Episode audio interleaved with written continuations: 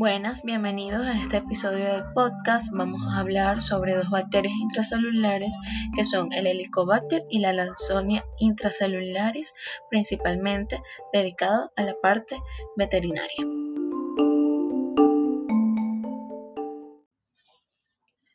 Buenas, bienvenidos al siguiente podcast. Hoy vamos a hablar específicamente de Helicobacter eh, a nivel veterinario. En relación al Helicobacter, vamos a hablar de Helicobacter spp. Es una bacteria gran negativa, eh, espirulada, microaerofílica, móvil y curva, la cual está ampliamente difundida en el reino animal con 24 especies. Específicamente se dividen en especies gástricas y en especies entéricas. Cuando hablamos de especies entéricas, vamos a tocar la parte gastrointestinal, intestinales, hepáticas y biliares. Esta bacteria se ha aislado en gatos, perros, ratones, cerdos, vacas. Por tanto, con esta revisión eh, o esta aplicación se pretende específicamente es que aprendamos un poco más sobre las bacterias y establecer métodos de diagnóstico y de tratamientos indicados, además de la relevancia que implica la presencia del Helicobacter en la salud pública. En relación a los gatos y perros, pueden ser colonizados naturalmente con diferentes especies de Helicobacter spp. De los estómagos caninos se han aislado Helicobacter felis, Helicobacter bisucerin, Helicobacter salomonis, eh, entre otros, ¿no? La característica primordial de este tipo de Helicobacter es que todos son uriácea y catalasa positivos, similares en longitud y grosor de los cuales tres primeros son cultivables. Las especies que afectan a los estómagos de los gatos son el Helicobacter felis y el Helicobacter eilmani. Y el Helicobacter, por supuesto, el Helicobacter monsuseri. Es frecuente encontrar infecciones de dos o más especies de Helicobacter en perros y gatos. Las especies encontradas en perros son el Helicobacter fenelgi, el Helicobacter cyandi, el Helicobacter canis y el Helicobacter pili, aisladas de materia fecal y del intestino. Las dos últimas también han sido aisladas de hígado, algunas especies son uriasas positivas, no se conoce la patogenicidad en sí de este tipo de especies, pero existe un informe de hepatitis multifocal necrotizante en un cachorro de dos meses de edad con enfermedad gastrointestinal que ha sido el primer caso registrado de hepatitis en caninos causada por el Helicobacter canis. Entonces, de manera de resumir, tenemos que se han identificado 20 especies de Helicobacter, es decir, Helicobacter spp, porque no estamos nombrando una especie en común. La especie tipo o la especie más prevalente eh, o que se menciona en muchas literaturas, incluso a nivel de infección en humanos, es el Helicobacter pylori. Y en relación a los dos grupos ecológicos de especies que pueden colonizar en la parte veterinaria, existen las que colonizan la mucosa gástrica y las que infectan el intestino de animales. Entonces, en relación al género, el Helicobacter, pues se puede decir que las especies, específicamente las especies más comunes eh, asociadas a enfermedad van a causar gastritis crónica comprobada por ingestión de bacterias patógenas en individuos sanos, humanos, animales o experimentales, úlceras péptidas y cáncer de estómago. ¿Por qué decimos que asociado a la comprobada ingestión de bacterias? Principalmente porque el método de contaminación o el método de infección de los helicobacter es a través de la ingestión, bien sea por alimentos que estén contaminados con una bacteria, por saliva, ¿ok? Por agua, eh, agua o de persona, incluso en humanos puede darse de persona a persona por medio de saliva, pero básicamente es la ingestión, ¿ok? La ingestión de las bacterias.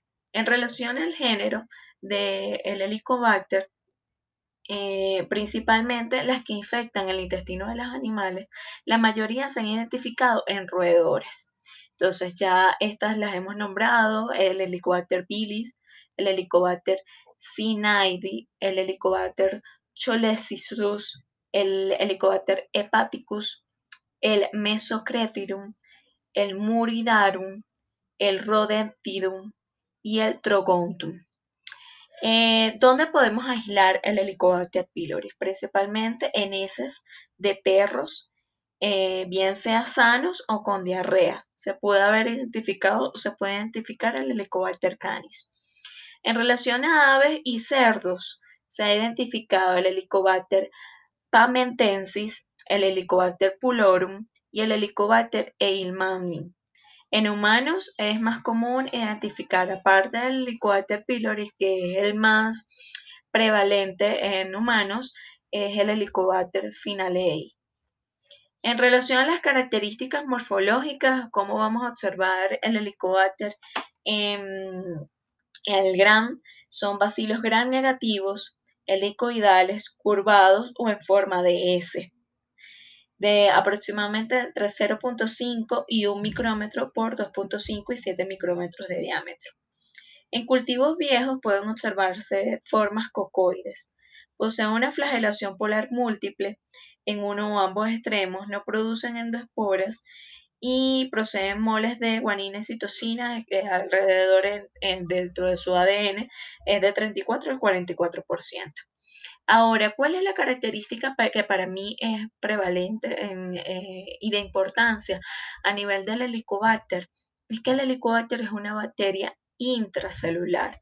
Es por eso que el tratamiento y la manera en que sobrevive el helicobacter es un poquito más engorrosa. Es un, es un poco, un tanto más complicado de tratar porque va a vivir dentro de las células a nivel estomacal, ¿ok? Entonces ahí la particularidad en relación al tratamiento para el Helicobacter y que debemos saber que no es una bacteria que erradiquemos en su totalidad y que también va a influir mucho en la prevalencia en relación a los alimentos que pueda consumir o que le podamos sugerir a los pacientes que ya la poseen. Entonces, Seguimos. En relación al Helicobacter, son microaerófilos poseen metabolismo de tipo respiratorio, no utilizan los hidratos de, eh, de carbono, como ya les mencioné, son catalasa y oxidasa positivos, no producen sulfuro de hidrógeno en agar el TCI, ¿ok? Que ahí básicamente está constituido, recuerden que ese agar está constituido o hecho con lactosa y con glucosa.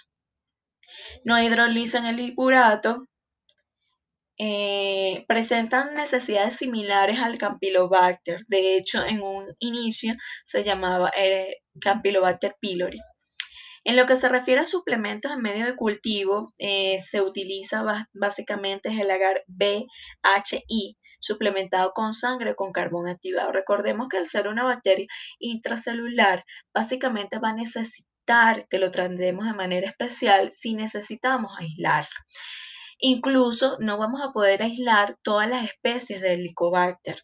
Entonces, me pueden preguntar, ajá, ¿y cómo sabemos que estamos tratando el Helicobacter o cómo es la manera de cultivo? Primero, eh, más que todo, los, se tienden a guiar por los signos y síntomas que presenta el paciente y también básicamente por estudios eh, imagenológicos, por ejemplo, las endoscopias que le pueden mandar a hacer a un paciente y porque está directamente relacionado con la presencia o eh, quizás el efecto que produce a nivel tanto intestinal, de estómago, causando úlceras y todo este tipo de enfermedades relacionadas a nivel del aparato gastrointestinal.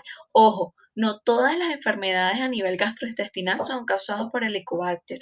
Eso hay que tenerlo muy en cuenta, por eso es importantísimo que sepamos diferenciar sepamos diferenciar a nivel de signos clínicos del paciente y ayudándonos pues un poco con lo que es la parte de la imagenología eh, si queremos llegar a un diagnóstico preciso en relación al helicobacter.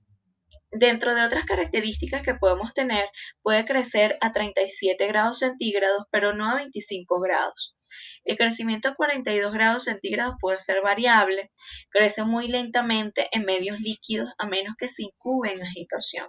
Algunas especies eh, crecen en presencia de glicina, por lo tanto es peculiar eh, que se realice un cultivo para el Helicobacter porque necesitamos o requiere de muchas mm, requiere de muchos eh, métodos, de muchas sustancias que nos ayuden a promover su crecimiento a nivel de laboratorio. ¿Qué otra cosa podemos decir a nivel del, del Helicobacter? Vamos a mencionar en relación a la prevalencia que el Helicobacter SPP está asociado principalmente a casos gástricos que son hallados en perros. Se han encontrado entre el 61% al 82% en perros con vómitos de 67 a 87% en perros clínicamente sanos. En perros de laboratorio de albergues la frecuencia ha llegado hasta un 100%. Incluso yo me atrevería a decir que en alguna etapa de nuestras vidas nosotros, hasta los humanos, o sea, nos hemos contagiado de helicobacter o tenemos helicobacter y todavía no tenemos signos y síntomas. Eh, recordemos que esta bacteria jamás jamás va a poder morir. O sea, no, no es algo que podamos erradicar, pero sí se puede controlar, tanto con medicamentos y también con la forma en que nos alimentamos. En relación a la patogénesis, principalmente a la patogenia del Helicobacter, que es una enfermedad gástrica, básicamente, eh, debido a la falta de signos clínicos obvios, eh, incluso se puede llegar hasta un mal diagnóstico por eso mismo, porque es, no es como otras bacterias que eh, lo pueden mandar la muestra al laboratorio y les van a aislar la bacteria. Es un poco más complicado y por eso nos tendemos a guiar básicamente por los signos clínicos que se presentan en el paciente. Entonces, eh, afecta a los caninos y felinos, se encuentra en todas las regiones del estómago, pero en una mayor cantidad en el cuerpo y el fondo del estómago. Una muestra del fondo, cuerpo o cardia podría ser suficiente para demostrar la presencia de esta bacteria. Las especies de las bacterias que afectan a perros y gatos aparentemente tienen mayor afinidad por las células parietales que se encuentran a nivel gastrointestinal, las cuales están en poca cantidad en el antro pudiendo ser esta la explicación de por qué se encuentra el Helicobacter pylori en mayor cantidad en las demás en estas regiones y no en el antro a nivel del estómago. Básicamente porque infectan a las células parietales que se encuentran en esa zona, en donde van a ejercer la multiplicación e infección de las células cercanas. La bacteria se adhiere, ahora ¿cómo, se hace eso? Bueno, la, la, bacteria se va a adherir a la superficie de la mucosa de las criptas gástricas, de las glándulas, de las glándulas gástricas profundas y en las células parietales. En los humanos, en cambio, no afecta a las células parietales ni las glándulas gástricas profundas, localizándose básicamente en la parte más superficial y afecta principalmente al antro. Eso es lo que nos va a diferenciar las especies que afectan la parte veterinaria y las que afectan la parte humana. En relación a la presencia de varias especies del Helicobacter, hay diferencias notables dentro de la patogenia, es decir, a cómo se comporta una especie determinada del Helicobacter con respecto a otro provocan cambios histológicos como inflamación de la mucosa gástrica, formación de los folículos linfoides, degeneración de las glándulas gástricas, células parietales. Estos cambios básicamente son por la presencia del helicobacter, que se ha asumido como indicadores en la patogenia. Los cambios entéricos eh, pueden ser ocasionalmente o se pueden hallar a nivel del estómago, pero limitándose a una región específica del estómago. También es importante que a nivel del diagnóstico, básicamente no guiándonos por cultivo bacteriológico, sino yéndonos, eh, si, en caso de que sospechemos de la presencia del helicobacter, a una biopsia o estudios histológicos son primordial, aparte de la parte de imagenología, que nos pueda ayudar a llegar con el diagnóstico del paciente. La habilidad que, se, que tiene el helicobacter para colonizar todas las células está basada básicamente en el gen que se expresa en función de la ureasa, que posee las especies gástricas, lo que permite que ésta pueda hidrolizar la urea en amonio, elevando el pH gástrico a un nivel donde las bacterias puedan sobrevivir. Es probable que la supervivencia en un pH ácido se deba a la mutación de este gen, producida por las presiones selectivas y teniendo las especies gástricas una mayor tasa de mutación que las entéricas. También se ha demostrado que la motilidad de los flagelos está altamente implicada en la capacidad para la colonización de la mucosa gástrica.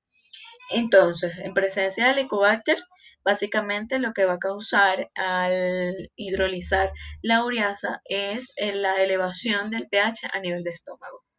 Lo que va a provocar en estos pacientes una acidosis a nivel o una acidez, reflujo gástrico, son principales signos clínicos que podemos observar en estos pacientes. Entonces, los factores de virulencia de cada especie determinan el grado de inflamación gástrica difusión de la barrera mucosa y la alteración de la fisiología gástrica, aun como la respuesta inmune. Entonces, podemos decir que el tipo de inflamación observada como respuesta a la infección de Helicobacter en perros es mucho menos severa que la asociación con gastritis crónica por Helicobacter en humanos, en donde el infiltrado de neutrófilos y eosinofílico es predominante. En perros se ha determinado que el cambio histológico más frecuente está eh, específicamente en los infiltrados linfocíticos, folículos linfoides y fibrosis de la lámina propia. En menor cantidad se encuentran también lesiones ulcerativas o erosivas. Se establece así una relación entre la helicobacteriosis y los cambios mencionados. Los linfocitos en células plasmáticas, agregados linfocitarios, pueden encontrarse en todas las regiones pero la prevalencia de estos es más alta en perros con signos gastrointestinales superiores que en perros sanos. Las lesiones a causa del Helicobacter, principalmente el felis, en gatos son la hiperplasia linfoide folicular, atrofia y fibrosis en el píloro, además de una moderada infiltración mononuclear, inflamación pangástrica e infiltrados eosinofílicos en las cardias. Pero el eje de secreción gástrica principalmente eh, no, se, eh, no, se, altera en el caso pues, de los felinos. En relación bueno, a las vías de transmisión, eh, en Helicobacter, en relación al Helicobacter, hay una controversia principalmente en cómo se contaminan los animales. En relación a los humanos, sabemos que por ingestión se sospecha que también en los animales sea de esta manera, siempre, pero algunas bibliografías pues lo ponen en duda. Eh, hasta el momento, entonces, vamos a decir que la vía de la contaminación por el helicóptero está básicamente por vía orofecal y la hora fecal lo que convierte el hábito de lamerse, olfatearse los genitales en la forma más común de infección, reinfección y de transmisión. Y no olvidemos también a través de alimentos. La convivencia, pues, con otros animales infectados, hay mucha más probabilidad de que se infecten por la bacteria. También se han descrito eh, periodos de transmisión por lactancia en hembras páridas que infectan a los cachorros en una edad temprana lo que hace que también se pueda presentar la transmisión de las bacterias entre ellos mismos. Entonces, otras cosas que podemos decir en relación mm, a, al Helicobacter es la prevalencia a nivel mundial es mm, muy fuerte.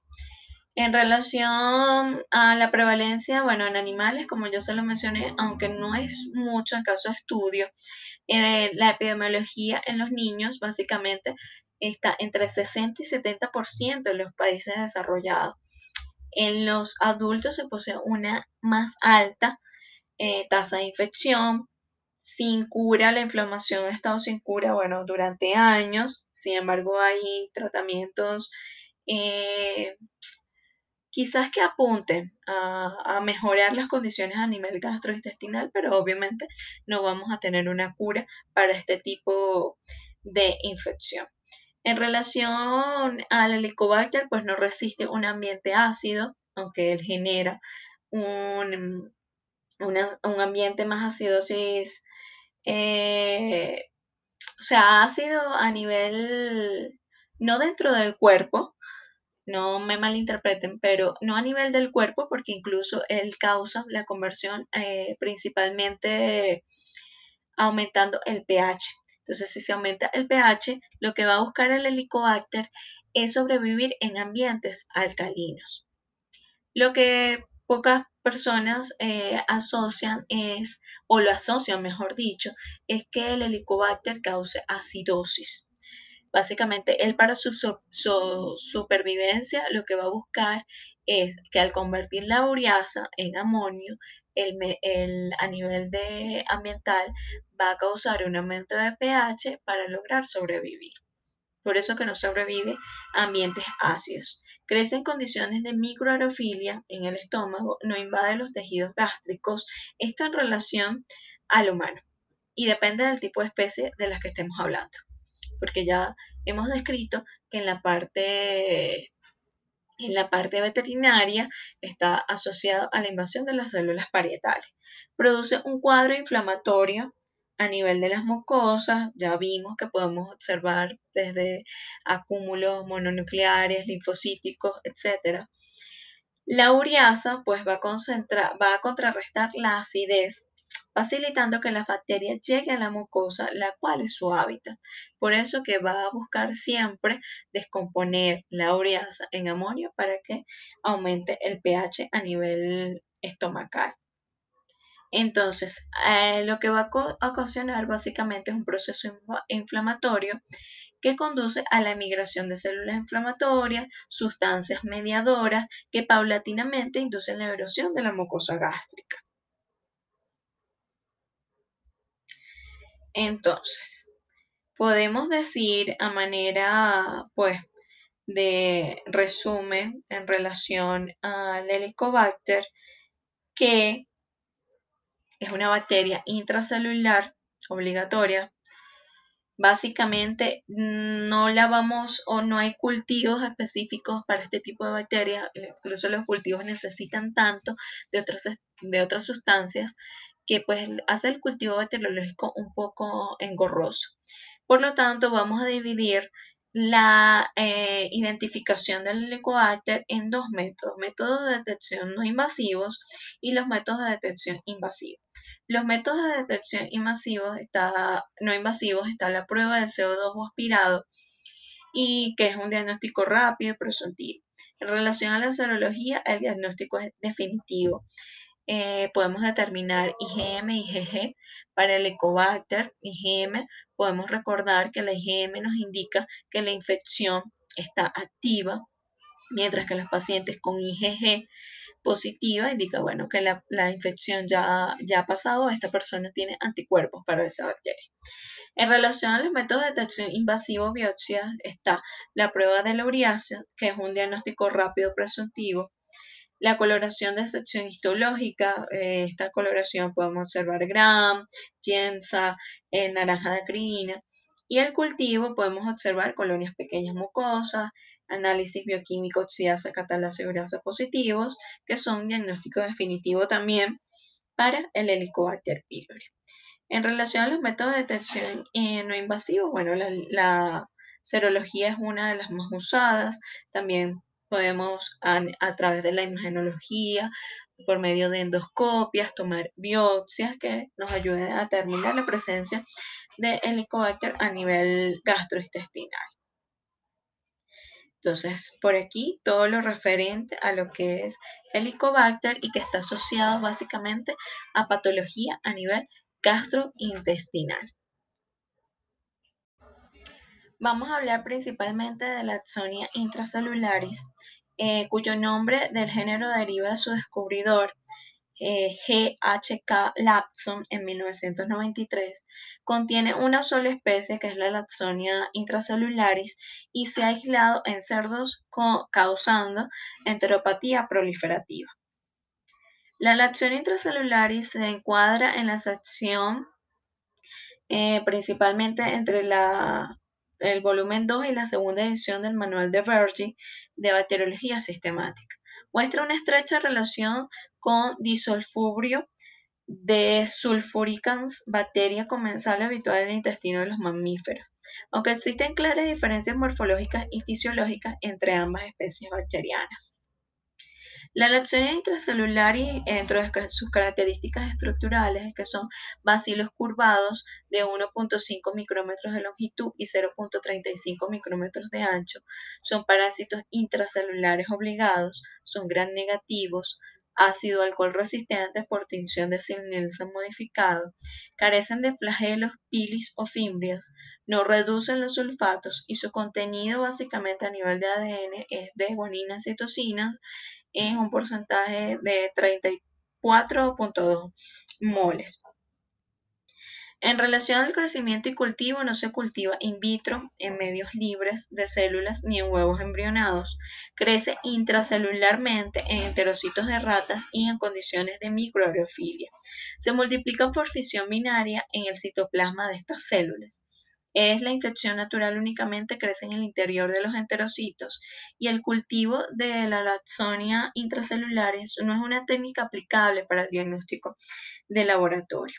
Entonces, lo que convierte a las técnicas histopatológicas en ser las más frecuentemente utilizadas. La técnica de inmunofluorescencia permite eh, revelar la presencia de bacterias en el citoplasma de las células. También podemos usar lo que es la mm, técnica de PCR, en la cual podemos eh, detectar principalmente las laxonias intracelulares en las heces. Es la técnica más específica y sensible de las empleadas en muestras procedentes de la mucosa ileal. Dentro de las patologías que causan, causan principalmente enteritis proliferativa en el cerdo, la cual se caracteriza por proliferación e inmadurez de las células del epitelio intestinal y ausencia de células caliciformes. Las enteritis proliferativas son frecuentes e importantes desde el punto de vista económico en las explotaciones porcinas. También se han descrito en otros animales como el caballo, la oveja, el hámster, la rata y el cobayo.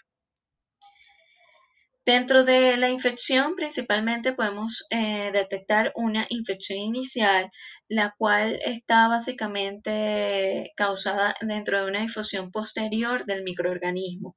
Solo se lleva a cabo mediante la división de las células infectadas y no por las bacterias que se encuentran libres en el nadante del cultivo. Para que se desencadene el cuadro de la enteritis proliferativa, precisa la colaboración de otras bacterias aerobias y anaerobias, que forman parte de la micropoblación bacteriana normal del trato intestinal del cerdo, los cuales colaboran creando unas condiciones especiales de pH y tensión de oxígeno, lo cual va a causar la proliferación, infección de la laxonia intracelulares provocando así un proceso infeccioso de carácter polimicrobiano. Eh, afecta cerdos de entre 6 a 20 semanas de edad, produciendo diarrea, anorexia y retraso en el crecimiento. Es una enfermedad con desarrollo de lesiones primarias sin complicaciones, se denomina adenomatosis intestinal y es la forma más benigna de remisión espontánea. Otros cuadros clínicos más graves son enteritis necrosante, ileitis regional, puede ser terminal o proliferativa, enteropatía proliferativa hemorrágica. La laxonia intracelulares tiene una distribución mundial. Con frecuencia no se conoce de todo la utilización de los antibióticos en la alimentación animal y es sensible a una gama amplia de antibióticos, por ejemplo la lincomicina y la espectitomicina. Dentro de las características o lo que podemos decir en la teología de la laxonia, que es una bacteria intracelular obligatoria, es gran negativa, con forma de bacilo curvado y no flagelada. Crece preferiblemente en el citoplasma de las células epiteliales del intestino, causando la denominada enteropatía proliferativa. En relación a la parte eh, epidemiológica, es un patógeno que afecta principalmente a los cerdos, como ya se los mencioné, causando la enteropatía proliferativa. Es un patógeno emergente a nivel de caballos. La enfermedad suele aparecer en potros destetados menores de 12 meses de edad, aunque ocasionalmente puede darse en caballos adultos, siendo lo normal es que estos no sufran la enfermedad y actúen como portadores. La principal vía de transmisión es fecal oral. En las heces y vómitos contaminados, este microorganismo es capaz de vivir al menos 14 días a temperatura ambiente.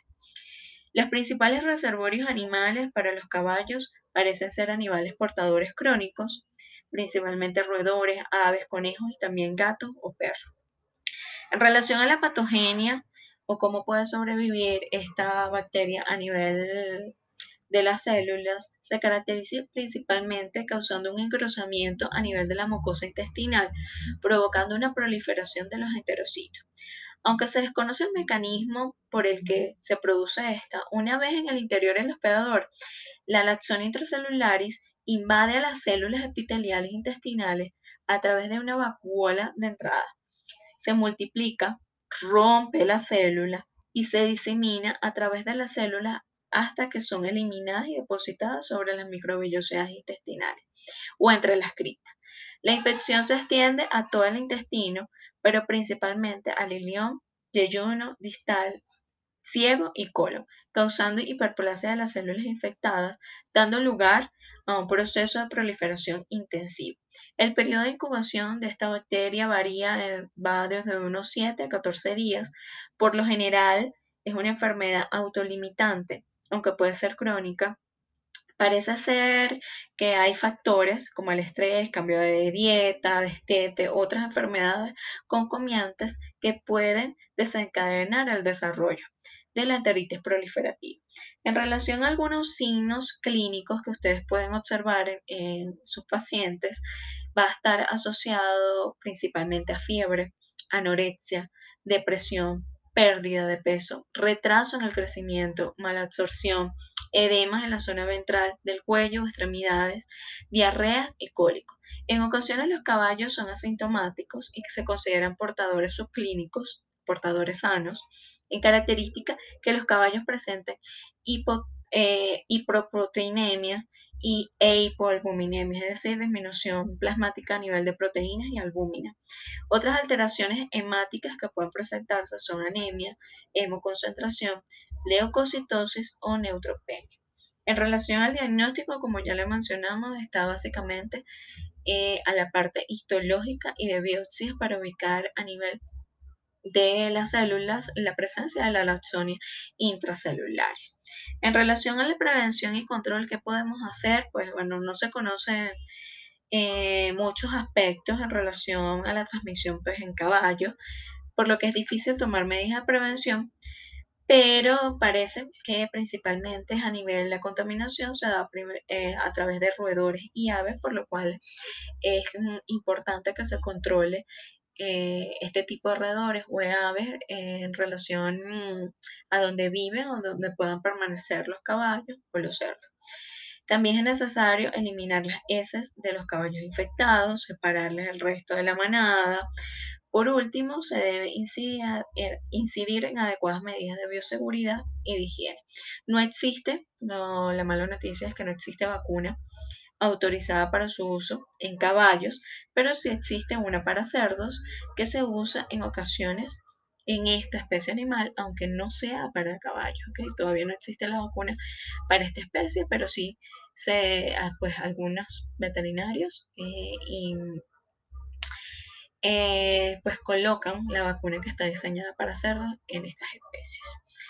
Sin más nada que decir, esto fue todo lo que es la laxonia intracelular a nivel veterinario.